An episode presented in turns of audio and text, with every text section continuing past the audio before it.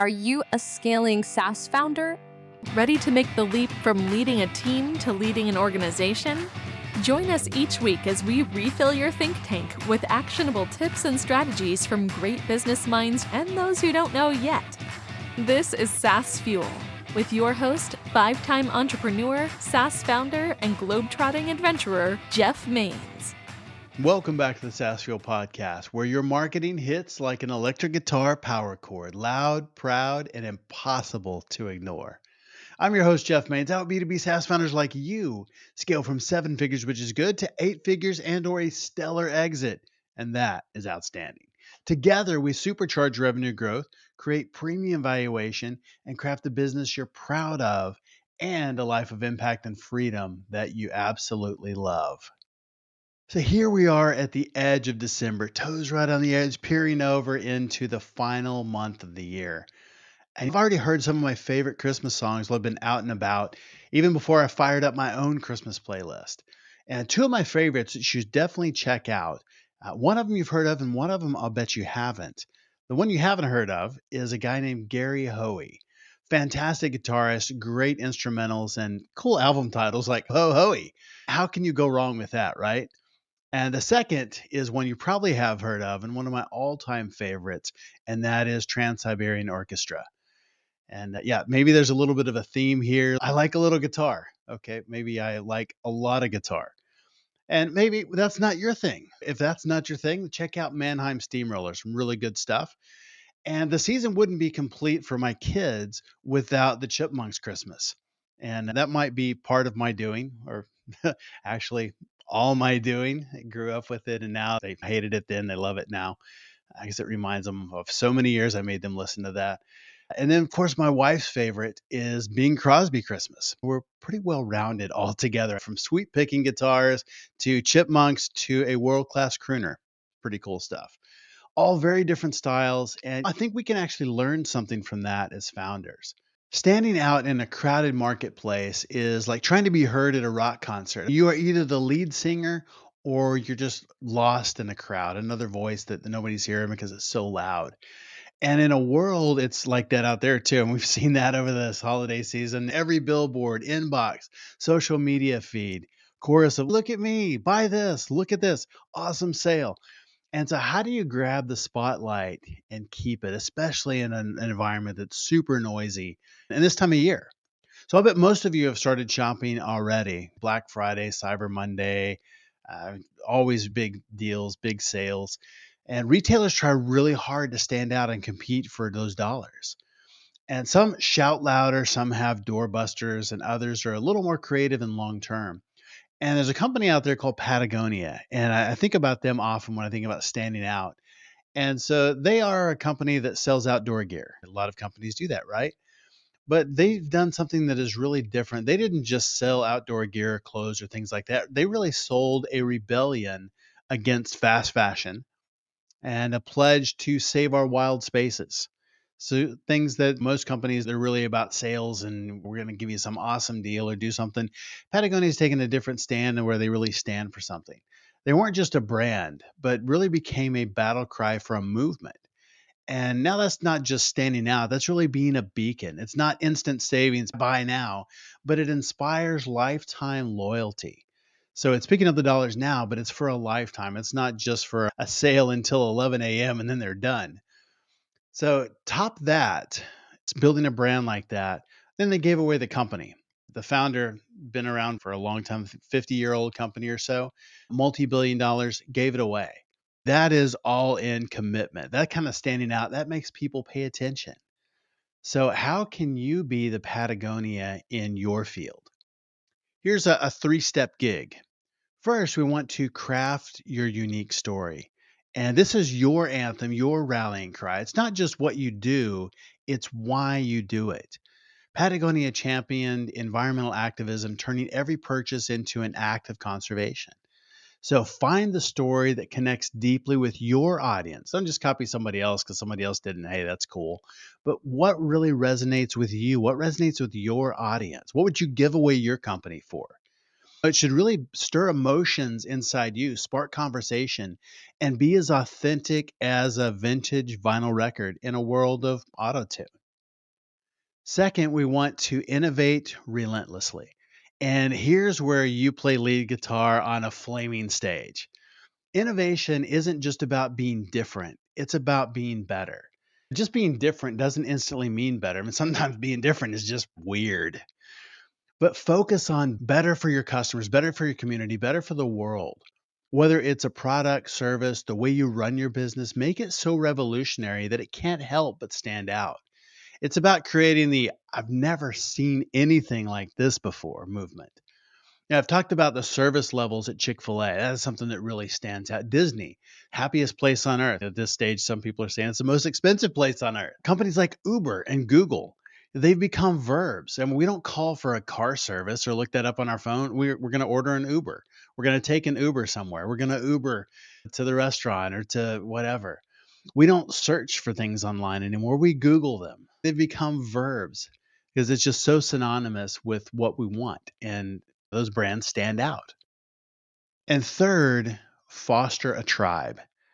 Every rock star out there has fans, but legends have tribes. Think about some of the, the biggest stars that you know. They're not just like big stars. They've really built a, a tribe. One that comes to mind is uh, Taylor Swift. You've got a, a tribe. They're Swifties. And this is something like the music don't. She's done some great things from a brand perspective and made some incredible business decisions as well that have put her where she is. I mean, absolutely. She has built a community around her brand, and you need to do that with your brand as well. Engage your community, listen to them, make them feel like they're part of your journey. And uh, next week, we're actually talking with Adam Robinson from retention dot com, and he's done a great job with that of building a community around the brand and, and following his journey. That's what you want to do. Take a look at what he's doing. And then that's what you want to do with your business as well. So when your customers feel like they belong to something bigger, they don't just buy your product. They champion your cause. They're all in. They're completely invested. And that's where you get that long tail. You get that commitment. You get that retention over the long term. And if you need help with building community, check out the episode with Lloyd Lobo, where he talks about community-led growth and just lays out the strategy right there. Great stuff. So who's ready to crank up the volume and make some noise in this crowded marketplace? Remember, it's not just about being the loudest. It's about being the most unforgettable. And we do that through impact and creating an experience for our tribe. Our founder on Tuesday was Andrew Swiler, C E O of Lanteria and strategic maestro in the H R tech world. My two big takeaways from the episode were, one, how they went all in on an underserved niche and were also able to tap into a global sales force. And the second was about how he saw leadership changing as the company expanded, things that he had to do to grow in order so the company could continue to grow. Our expert guest last week was John Barrows. He is a driving force behind J B Sales, and he brought real-time expertise on SaaS sales, not just teaching, but actively selling, personally prospecting, and managing deals all the time in this environment because things have really changed over the last year. So if you need a sales boost, this is the ticket. If you missed either one of those episodes, go back and give them a listen. My guest today is Mark Donnigan, a virtual C M O for early and growth stage tech companies. He is well-versed in B two B SaaS, and Mark helps companies build nimble, highly efficient marketing teams that routinely outperform larger marketing departments. I love that. Leveraging marketing and growth tactics that work, like category design, Mark turns visionary products into market leaders. If you are poised to disrupt and dominate, Mark is the strategist who will turbocharge your journey from groundbreaking idea to market triumph. Welcome your new favorite C M O, Mark Donnigan. Hey, Mark, welcome to SaaS Fuel. Jeff, it's great to be here. I'm really stoked for our conversation. You are a master marketer and virtual C M O. How did you end up in, in marketing to start with? And then how did you become a C M O? Interesting journey. So how I ended up in marketing, let's see. When I was twelve years old, I discovered my school's Apple two computer. And through a book that an uncle gave me, in fact, it was right in between, I guess it would have been my f- sixth and seventh grade. And I think it was a birthday present, actually. It was a book on the basic programming language. Now I'm also dating myself. So I started on Apple two like, Plus, so there we go. Basic, yeah, exactly. But but I that book, and really, in fact, I was I, I tell this story now somewhat frequently because it, it's the genesis of how I got into marketing. So I'm going to connect the dots here. But but yeah, so I got that book, and it just blew my mind that I could write a sequence of what sort of looked like English, but commands, and the computer could do stuff. Just yeah. blew my mind. So anyway, I jumped in, and most nights after school, the math teacher would stay an extra hour and a half grading papers. And so he would let me sit in the back of the room, and then eventually he'd say, ah, Mark, I need to go home now. You know, so I would leave. So had a great time, and eventually, of course, got my own computer, et cetera. But I say that because I clearly have this technical, this technology bent. My dad is an engineer. Uh, he's retired now, but he, he's an engineer by training. And so, yeah, I go off to college. And of course, it was a foregone conclusion that I would go into a computer science program, which I did. I, I got halfway through it, and I realized maybe I wanted to be a rock star. So I dropped out. I went to music school.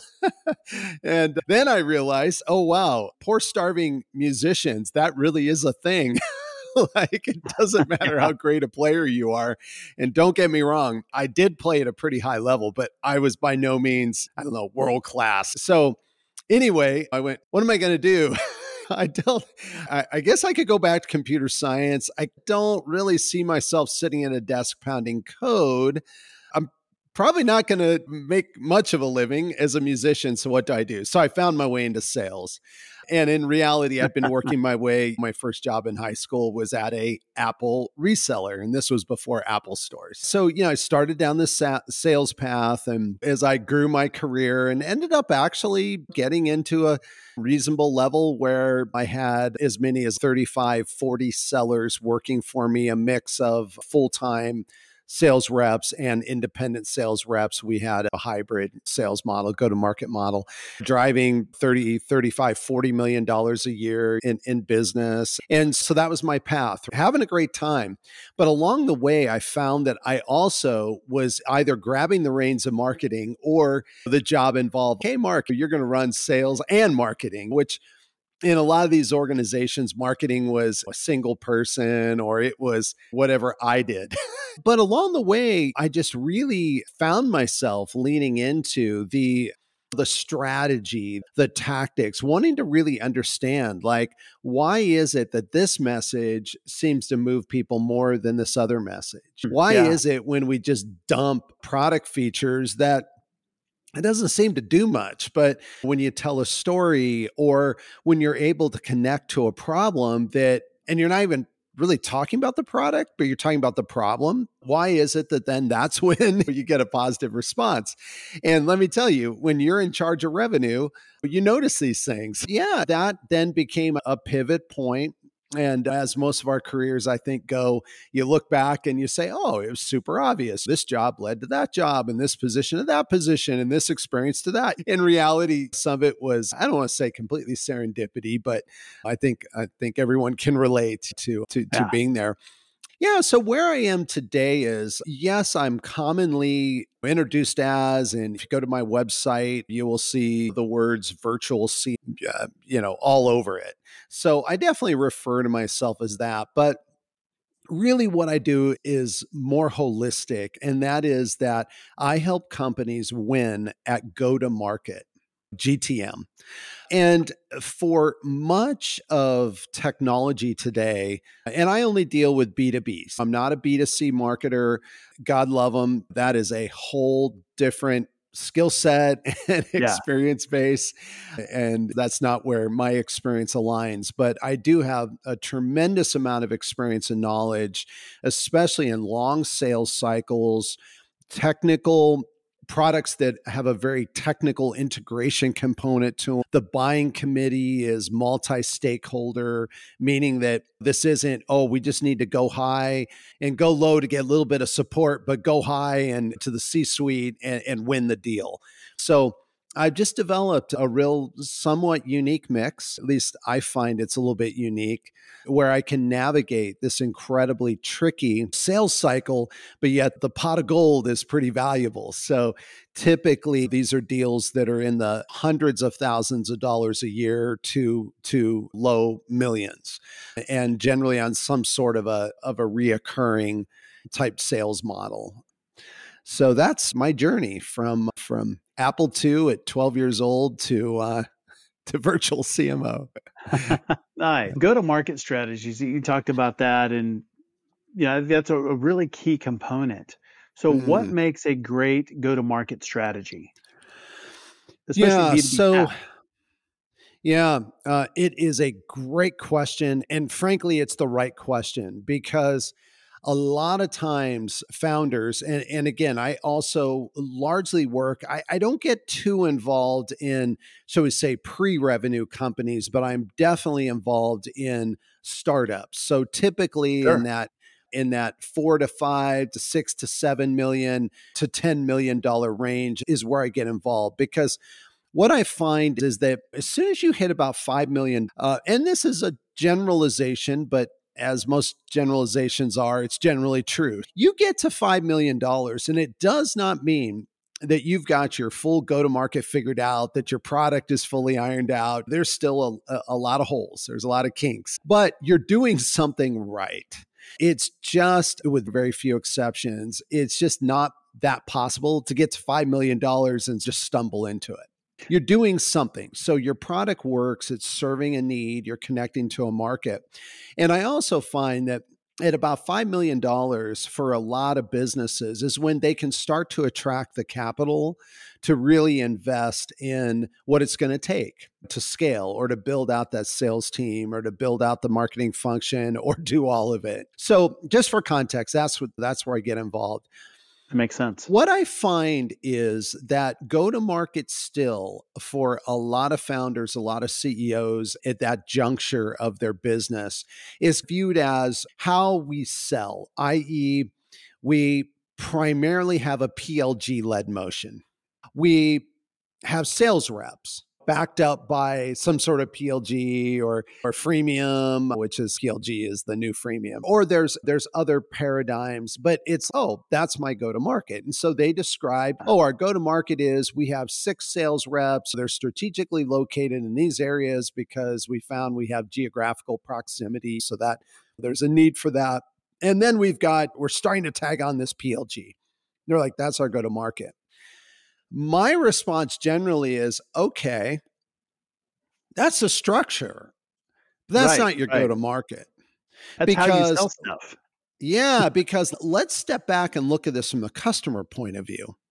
And this right here, Jeff, is the number one aha that I hope listeners jot down or at least make a mental note of. Is it so much of what we do in business, I would argue, but especially in marketing, is from the company's point of view, not the customer.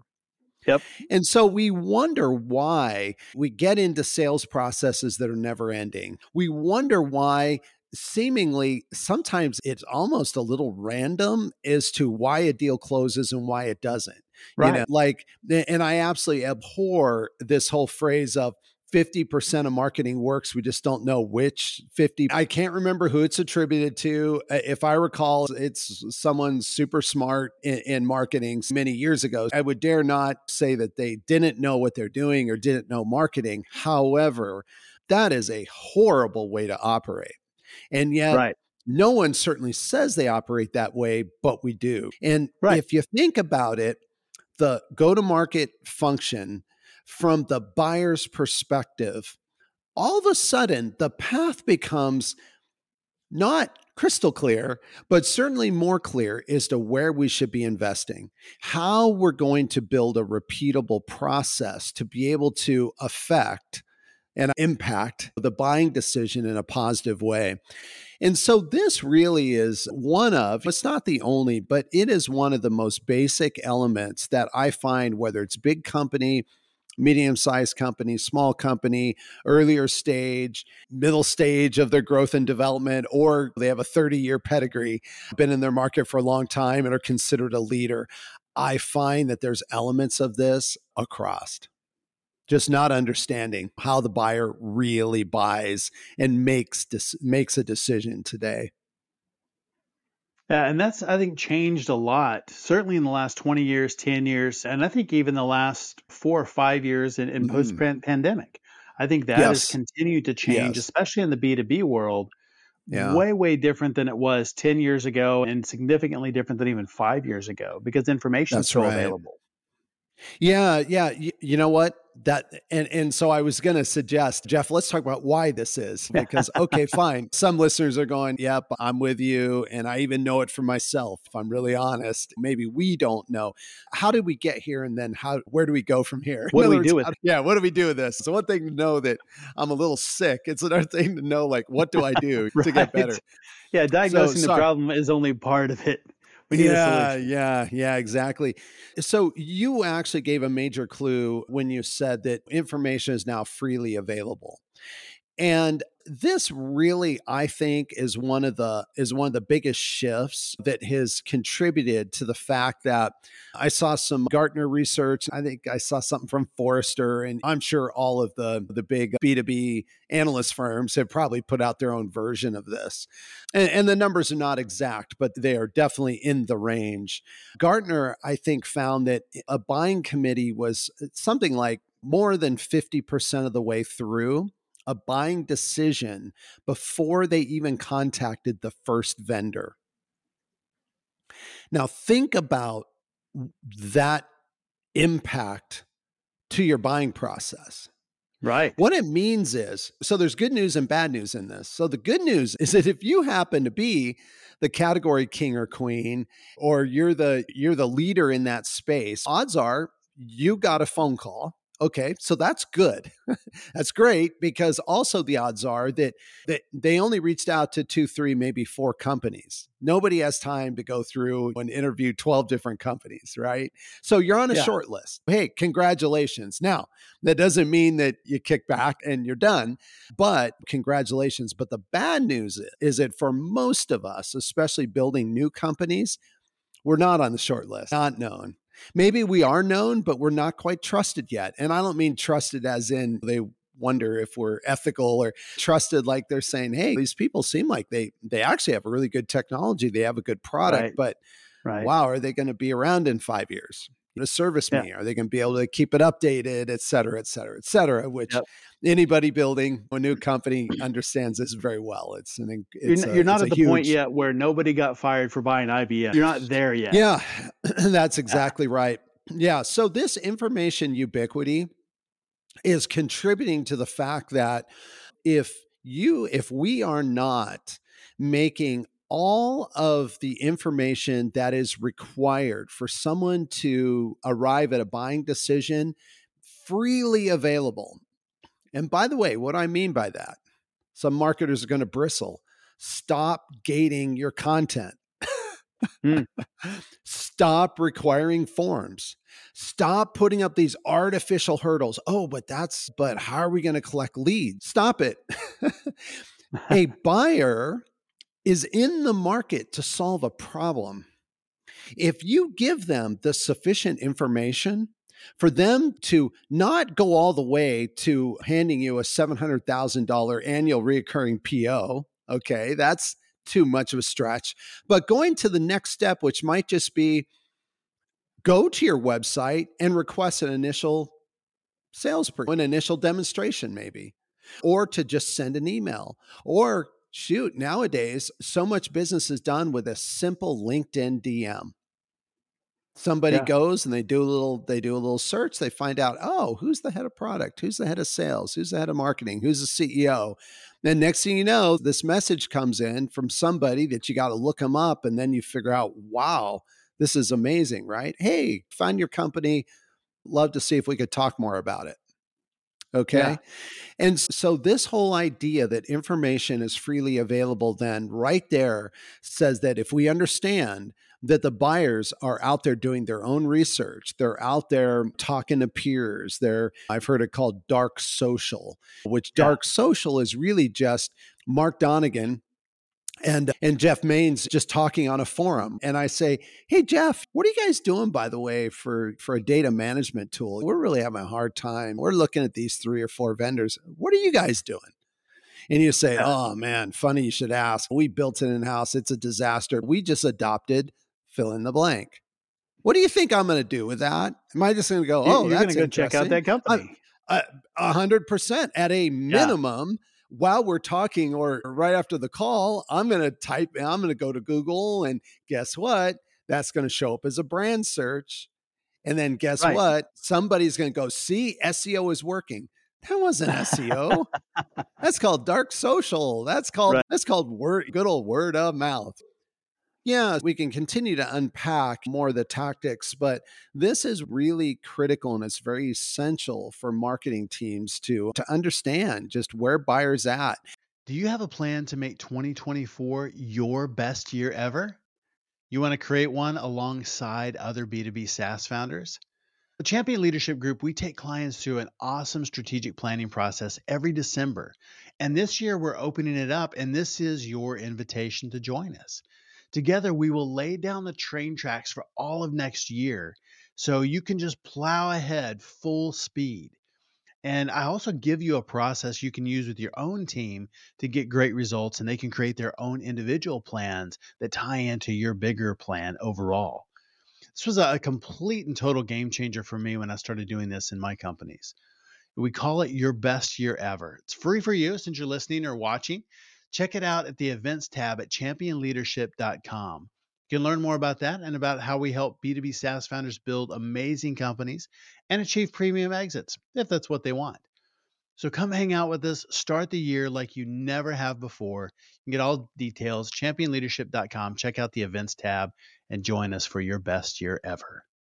And every market does have its, its, shall we say, special, special cases. So for example, I focus largely in an area that is video streaming. I work with companies that are selling technology software solutions to everybody from Comcast to Netflix to Amazon to go around. And so all video solutions. One thing that is very common about that sales cycle is there is always going to be an be some sort of a evaluation.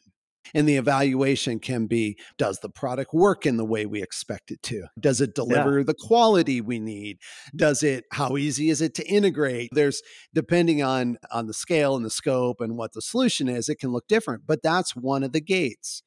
So if you understand that, and you understand it for your product, then you have fully baked into it when an evaluation, or some might call it a P O C, it may look like a formal P O C, maybe there's different ways to look at it, but sure. you're going to have this clearly defined. And then you're going to be mapping your content journey. You're going to be mapping your marketing efforts against each one of these gates.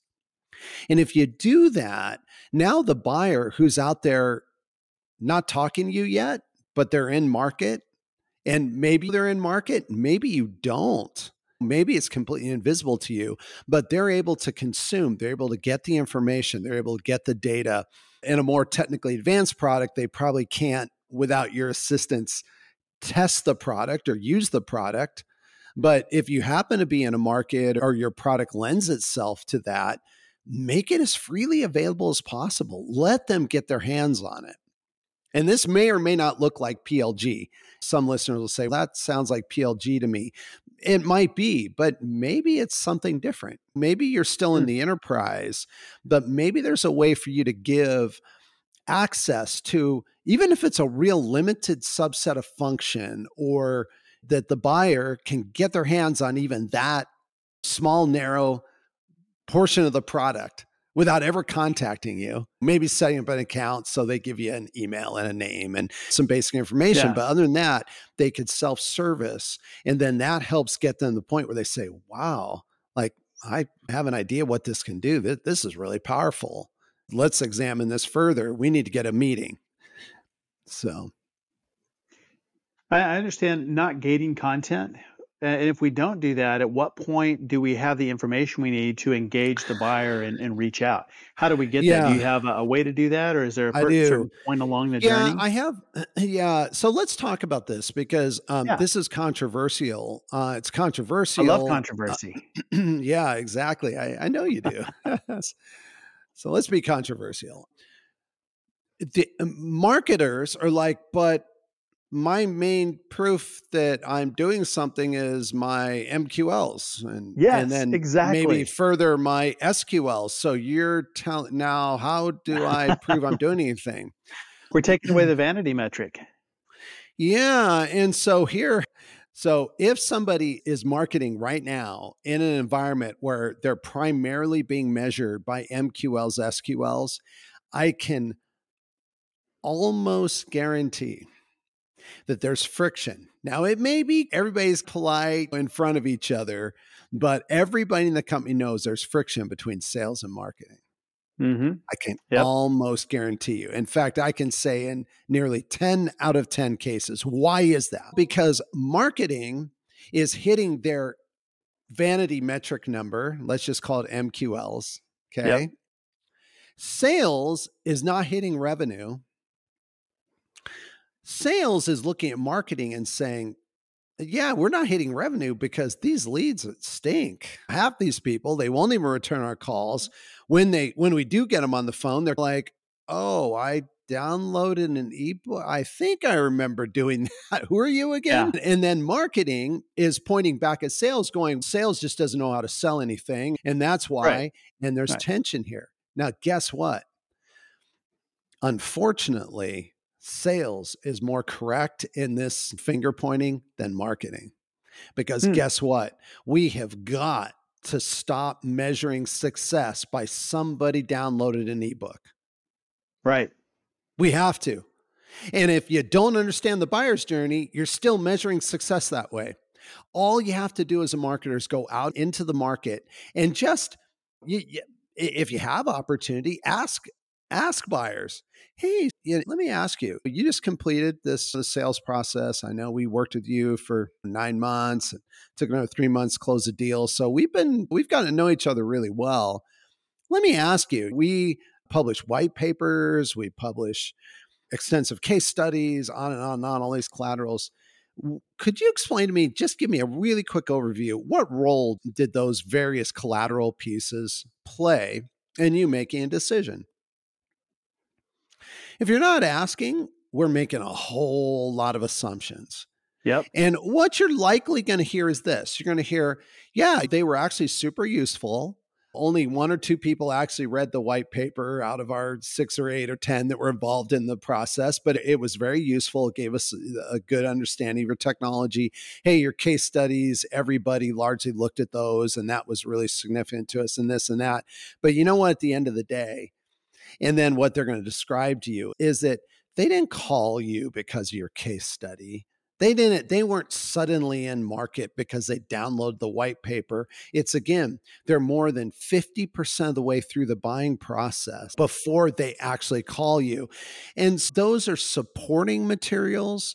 They are, I am not suggesting that, oh, you stop producing them, but this notion that we gate it, that gives the, the right, if you will, for then a business development rep, which by the way, don't get me started on.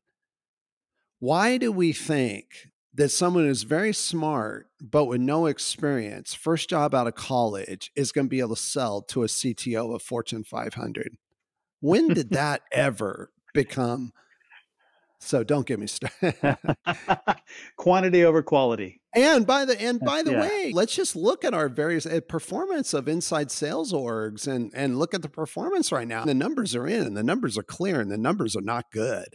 Yeah. So like we're, and this is where I was asked the other day by someone, do I think we're in a recession or is this a business model reset or what do I think in technology? And Obviously, it's a complicated question because it, there's markets that are just going gangbusters. There's some that are sure. keeping their head above water, and there's some that are very challenged. And, and it has nothing to do with the businesses that service them. It's what's going on in that particular segment of the economy. So I'm always careful to frame that. But my response was that just, you know, there's just too much of, there was too much of where money was obscuring very bad and inefficient processes. So yeah. nobody was actually stepping back to say, we have a hundred B D Rs and S D Rs, however, however you, you quantify them or define them. We've got another thirty-five reps and we've got thirty, forty people in marketing, and we have a sales and marketing org of a couple hundred people or more, and they're doing X amount of revenue. Does that even make sense? Is is that the right way? Was there a more efficient way? No, it was just a part of a framework. Predictable revenue framework. So, which, by the way, on paper is absolutely amazing and right. makes a lot of sense. Practical execution and actual, the economics behind it, very different. And anyone who wants to challenge me, I, I'm going to ask to see your Salesforce data, and it's not going to be pretty. so, see, well, controversial, Jeff. yeah, yeah. Obviously, we're always looking for attribution and, and trying to figure yeah. out how do we, you know, make marketing investments and, and then justify yeah. making those bigger or smaller. And we're looking for maximum R O I, which ultimately is sales performance. Yeah. So what kind of strategies do you recommend for really getting the most value mm. out of our marketing investments and, and yeah. finding that R O I and measuring it? Yeah. So here's, and it's a fabulous question because even for the C E Os, the founders that are listening to this, and they're like, oh, wow, what he's saying is so what we're dealing with. And, but yeah. at the, and, and, and I get it and I agree with them. And, but at the end of the day, they're also going, but I get it. And I'm willing to rationalize in my mind this a little bit softer tracking or definition of what is the impact marketing is having.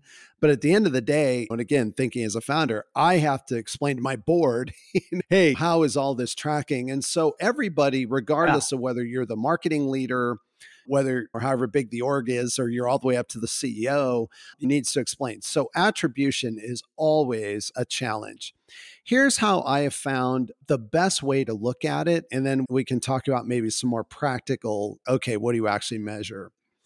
Yeah. So one of the challenges that we have, and, and again, if you are in a more direct response selling cycle, selling process. So let's say that your typical sales cycle is seventy-eight days, just make up a number. But in other words, this is like SaaS and it's a lower per seat license and it's super, super easy for somebody to get in just with a, maybe not even a credit card initially, and they can start using the product and then they can grow. So it's a little bit easier to assign attribution because you probably can look at what, what marketing channels you're you're utilizing, what your spends are, what assets you're using in each of those channels. And so you can, you, you actually can get reasonably close saying, hey, sure. we ran this campaign on LinkedIn.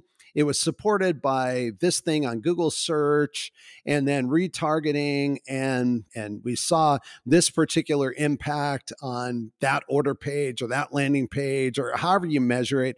And you, you can come up with it. Boy, I wish I lived in, in that world.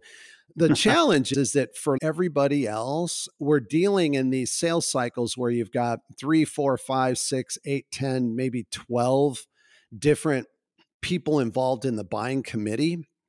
You mm-hmm. may only know who half of them are. Now, yep. you can argue and say, shouldn't we have the whole buying committee mapped? Yes, of course. And sales is always working to do that. But I just, most deals I've been a part of, we've gotten to the end when we expected to close and a new person popped up. Yes. you know, yes, oh, hey, we need to set up a call and have this person in this role. They've got some questions for you. And you're going, oh no, like we have no yeah. idea that person. Yeah, where were they? Yeah, exactly. So first of all, you have this challenge. Then you have the challenge that because of the length of these sales cycles and because of the shifting priorities inside these organizations. There is no organization that is impervious to incredible disruption of strategy and everything. So you have a further problem in that they engaged you eleven and a half months ago because there was a strategic decision, hey, we need to upgrade this workflow or we need a better way to do this. And so let's go out there, and they engaged us. But meanwhile, inside their company, that priority has been started and stopped and shifted maybe three different times, meaning mm. that the original team of people. Now I'm getting to attribution, but I'm trying to paint yeah. why this is so hard and why the traditional attribution models just simply don't work. They either give false positives or false negatives, or they're they're just wrong.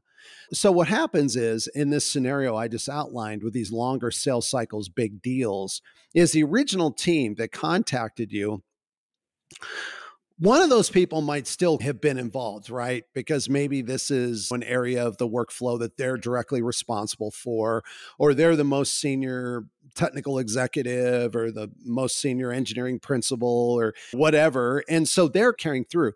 But all the people around that person are shifting. Some have dropped off. Some don't even work in the group anymore. Some have left the company. like, And right. so now you got people onboarding and offboarding a part of this process. The problem is that you're trying to push to, to, to a close. Meanwhile, you potentially have people who are jumping on the buying committee who, by the way, they may not be able to say yes, but everybody in a buying committee by definition can say no. And I have seen way too many deals that didn't close yeah. because of the no's, not because we didn't have the yes. We had the right. yes, but we had too many no's. And the no's outweighed the yes, even if that was the C T O of a Fortune fifty. Which, by the way, is a them. real experience as, as a leader. That I've had. Yeah, yeah. Really hard for them as a leader when you get those no's to override yeah. that and say, we're doing this yeah. anyway, because then Correct. if things don't go perfectly, which they never do, no. then the team goes, hey, you made us do this. We told you yep. not to. Yeah, so yep, it's, that's it's ex- a very risky move. That's exactly right. And I had to come around. I used to be... Boy, I don't know what the right word is because because I want to present it correctly. I never would insinuate that a chief executive at a Fortune fifty or Fortune one hundred was not anything but incredibly intelligent. But I used to have a view before before this really locked in what the risk was to the company and to that chief executive to say yes when their team is saying no. I used to view it as almost a failure of leadership. Come on, you're the C T O of fill in the blank. Like you have fifteen hundred people working for you. Like just do the right thing and say yes. And and and it's very true. It's very true because the complexity of the systems that a lot of times these products and technologies are going into, the disruption possibility, the risk is very high that one person can make a decision. Yeah, there could be a little bit of, of a hurdle in the implementation, a little bit rocky. Yep. And then guess what? The team's going, I told you. Yep. There's nothing worse than I told you. So anyway, so let's get back to attribution. So I think we painted a very clear picture of why it is just in um, these, these A B M tools probably, probably get the closest to giving some ability to try and map the journey. So for example, whether it's HubSpot or any of the other very capable marketing automation platforms, as long as the the prospect, the lead, is known in the system. And what I mean by that is as long as we have some ident- identifiable information or even semi-identifiable, semi meaning maybe we don't know down to the exact name and email, yeah. but we know somebody from Comcast and this location is always right. hitting our website and we're tracking them. And we happen to know there's a whole lot of employees in Philadelphia, but of this sales cycle that we're in right now, there's six that are in Philadelphia. Okay, that's a good sign. We know it's a single person because it's the same I P address. So it's not, and they've hit our page eighteen times over the last twenty days and whatever the metric. Right. So you can create this, I think them as like, is like signposts that give us indicators of where are people spending time? How did we pull them in? Did they initially come in? So let's just go back to this, this fictitious, but yet maybe not too fictitious. So we know that this is someone who works at Comcast. It's a single I P address because the system was tracking that. And obviously right. people can clear cookies and they can do all this. Nobody does. So that's the good news.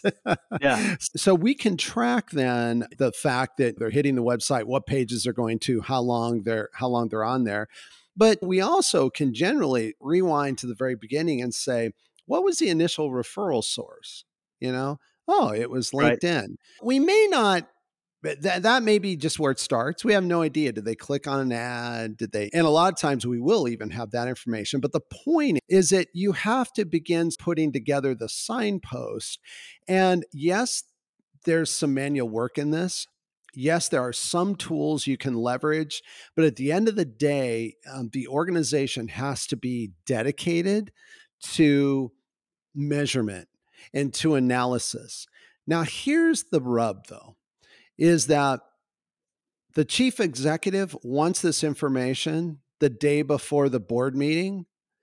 The minute the board yeah. meeting is over, they're like, what have you done for me lately? And, and and they come with a whole list of, let's go to this event. Let's do that. Oh, can we do this? I don't know a marketing team anywhere, regardless how big it is. They're just sitting around waiting to do more stuff. They are right. fully utilized. So it means then that now that person who, who, by the way, if it's a big enough marketing team, and it doesn't have to be huge, if you have even seven, eight, nine people, you're big enough to have one person who's dedicated to platforms and analysis and the digital. But guess what? Now all of a sudden it's, hey, Mark, I know you're busy on that. But really, we've got to we've got to spin up some new LinkedIn ads. And oh, by the way, can you look at what's going on with Google? Where we're not getting as much inbound. Our our C P As are going up. Oh, hey, and then when you're finished with that, let's go. Let's we need to think about Facebook. Facebook again. And so, so the challenge is that to, there has to be a real commitment to this analysis. I, my view is this, and then we can maybe put a pin in it or talk further. I ran across, I just put this up on LinkedIn just last night. In fact, Steve Jobs said something super, super interesting in, in an interview.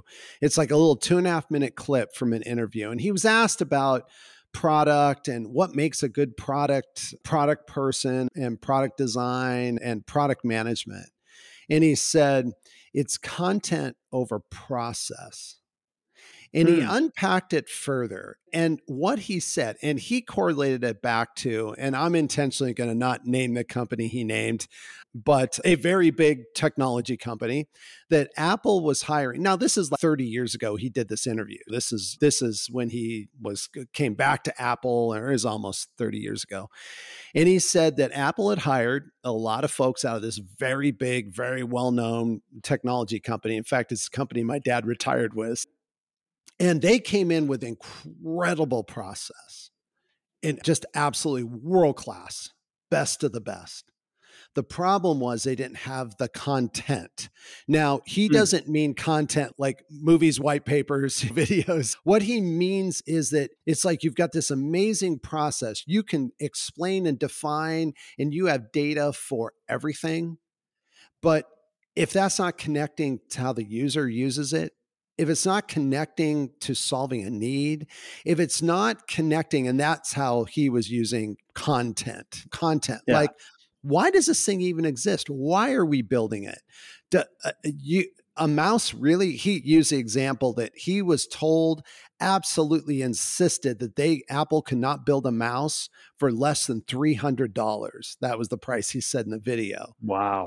He went and found a design agency that built it for fifteen dollars. And so I think when we think about all of attribution in marketing, I think it's also really important to think about process versus content. Yeah. Process versus content, because we also can get all hung up on, but Is there R O I in trade shows? Is there R O I in this activity? Is this channel, why is this channel down and we're paying whatever, an extra seven dollars C P M or, or a cost per action or something? It's like, maybe that matters. Most of the time, my experience, it absolutely does not. And by the way, if that extra seven dollars is going to tank your whole marketing program, probably it was not the right, chances are for a lot of businesses, it wasn't the right program to begin with.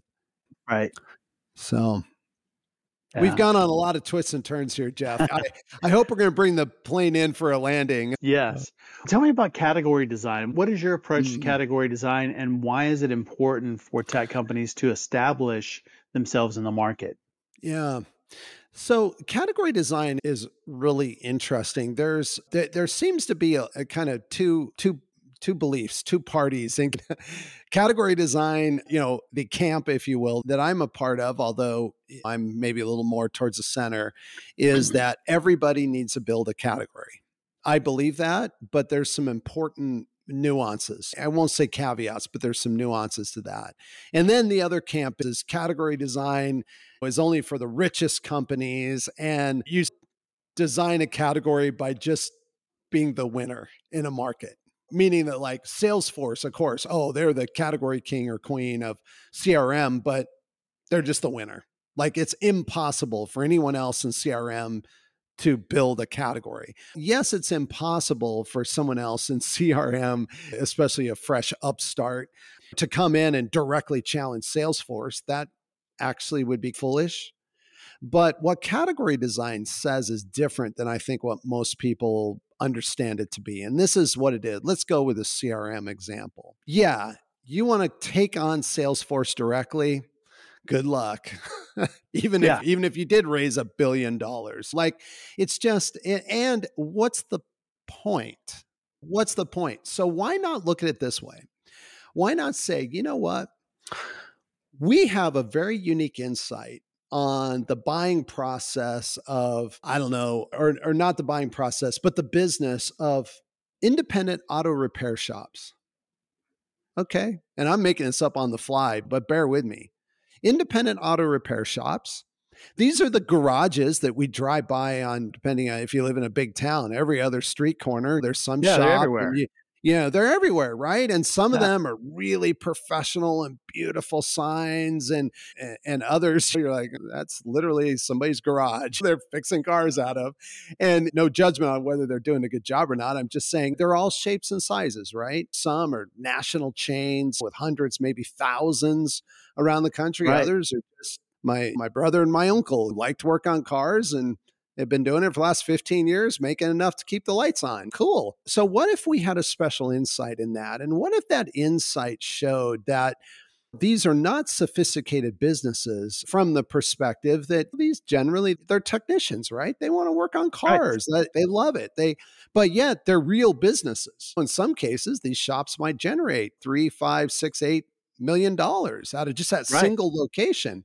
You own three or four or five of them, and it's, hey, this is a very real business. And guess what? They have recurring customers. And oh, by the way, if you're doing oil changes, most people need an oil change, right? You know, sometimes every three months, but usually every six months, certainly once a year, depending on the car and how much you drive it. Wow, wouldn't it be amazing if we built the marketing automation and C R M system for auto repair shops? Yep. Wow. Now, okay. Now that's not super sexy at my local startup founders group. When somebody says, hey, what are you building? You're like, C R M for auto repair. They're like, oh, okay, cool. I'm building the next Instagram.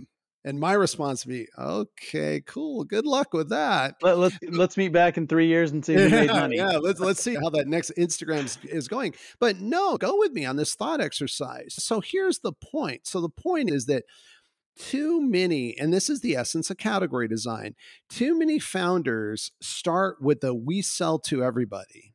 And ultimately, there's different ways to look at it. But one way to look at category design is it gives an intelligent narrowing of the scope of the market that you're going to pursue. Now, this also has the benefit that it helps you make product feature decisions. Now you're not in a situation where you've got fifty users, one hundred users, five hundred users, but it's everything from doctor's offices to auto repair shops to landscapers to whatever. You go yep. around all the various. And so the doctor's offices have this, they're all asking for this thing. This other segment's asking for something different. And when your engineering team is running around, and of course, the mantra from the C E O is, wherever the biggest opportunity is, that's what we're going to build. The right, problem right. is that you don't, by definition, you don't really know that. You only have eighteen doctors on the platform. Well, there's a lot of doctors in America, so you know that, quote unquote, the T A M is big, but are we going to go win them all? I don't know. So it allows you to narrow, and it allows you, even the more beautifully, is it allows you to tell a very clear, distinct story. Now, you hire sellers, and it's not, hey, go try and get deals. It's, here's what we sell to. Our sweet spot are, are those auto repair businesses that have one shop to five shops. They're doing a minimum of two and a half million dollars a year. That's the minimum. If they're doing less, they whatever. We just know that they either can't afford us or whatever. They're doing two and a half sure. million dollars a year. And by the way, here's a list of all the auto repair shops in, in America that fit that criteria. Happy dialing. Now, that's I'm right. grossly oversimplifying, but I'm not really. Right. That's how simple it becomes. Now, all of a sudden, you're building this. Are you going to build a five hundred million dollars company on just that segment? I, maybe you would. Maybe, because maybe you're going to find all kinds of adjacent products and services, and you're going to figure out how to go up market. And so sure. maybe, but probably not. But could you build a really amazing one hundred million dollars recurring SaaS software business with probably raising a whole lot less capital than your peers one hundred percent. And own and dominate that space? I would say the odds are really good yeah. to that one. So this is category designs. I know you probably expected me to jump into, oh, here's what it is, and it's develop a point of view, and you have a lightning strike, and that's all the mechanics of it. There's the mechanics, yeah. but this is the raison d'etre in my mind of of category. So that's fantastic. We'll wrap up with this. And, you know, I know there are a lot of companies that are listening, and they're looking at, and they want long-term growth. Mm. And so they, they need that. They need it strategic marketing for long-term growth. At the mm. same time, they need immediate revenue. And so yes. we've got to hit our goals this quarter. We got to hit our goals this year. So how do you balance those two, mm. the, the long-term growth with the urgency of I need revenue now? Yeah, of course, because revenue is oxygen. And and whether or not you're fortunate enough to be able to raise a lot of oxygen and it's stored away in the tanks, or you have to earn it as you need it, which is like bootstrapping. it's it's it's oxygen. I think sometimes these things are viewed as, I don't know, mutually exclusive. Oh, I can't build the future and earn revenue now. And a lot of this comes from that we're investing in the future. Look, the reality is that investing in the future should come with some evidence that there's revenue today. And so I almost would reposition the question, or somebody said, hey, we're really struggling because we're investing in the future, but I need to make money today. My response would be, maybe you're investing in a future. It's possible that it's a future that's going to develop, and that it's just not here yet. That's totally possible. Yep. But generally, there should be signs that somebody is willing to pay for what right. you're building today that is going to grow more significant or be a bigger part of, again, I put in air quotes, the future. And so I would initially start the conversation by just having a really serious and frank discussion around, why are you not able to get any revenue today? Or why is it? I understand it may not be sufficient to fund the whole operation and all of the development. Right. That's, but if you're saying we're investing for the future and we have no revenue today, then I would really question the future. So that's number yeah. one. I think that really what this comes down to, and there is no magic answer. I do not have a secret strategy that I pull out only for my closest friends and clients and share it with them. I would say that it's really just as simple as, and it is simple, although simple is hard, right? Is to look really carefully at understanding, make sure you fully understand what you're building and where the opportunity is. Make sure you understand the building blocks to get you there. And I'm talking about this future, this mythical future. We're building for the future. Make sure you right. understand the building blocks. And then try really hard to map how can we start building or even build one of those blocks, but yet do it in a way that we can get paid today for it. It may mean needing to adjust your strategy somewhat. You may need to shift your market. You may say, wow, in our core market today, that's that's not possible. If if we were to pivot, it would mean having to do a little bit of product work. But if we were to go over here, that market needs right off the bat these three things that are foundational to where we know we want to go. Right. Hmm. Maybe we need to build those, shift the market focus. We can start selling there, and then we're and now we're in closer alignment. Those are just some of the ways that that you can approach that. I do not advocate for doing businesses that are too too far apart or divergent. Like you may have sort of a cash cow business, so to speak. And the cash cow may be just a five million dollars, very high EBITDA business. And then you're like, hey, we're going to go do this other thing. And it's tangential to the cash cow right. business. And you're, and so where there aren't synergies, that that's where you can really run into problems, because you, you can even run into problems amongst the founding team, where they just get tired. Like, how long? Look, we're over here printing money from our cash cow business at eighty percent, eighty-five percent EBITDA.